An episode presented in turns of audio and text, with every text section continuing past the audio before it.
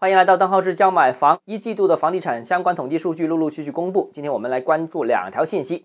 首先，第一条是一季度百强房企的销售额大降，在刚刚过去的一季度，百强房企销售均值为一百六十二亿元，同比下降了百分之四十七。额度超过千亿的房企只有两家，额度超百亿的房企只有四十六家，较去年同期是减少了三十家。这就是为什么过去一个月时间里面，六十多个城市出台楼市松绑政策的根本原因。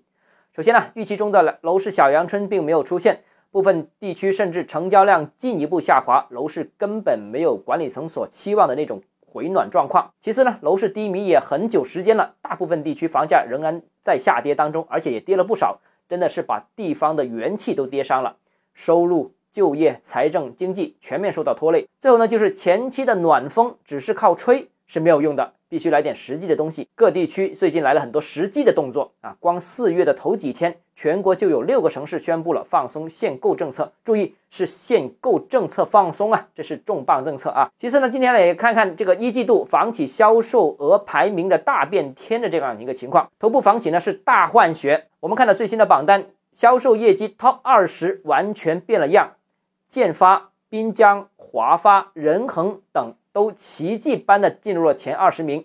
前几年呢，前二十名当中的常客一半都被替换了，而之前传出债务问题的房企，基本都回落到前二十位以后的这个位置。当前前二十位有两家房企也在违约的边缘。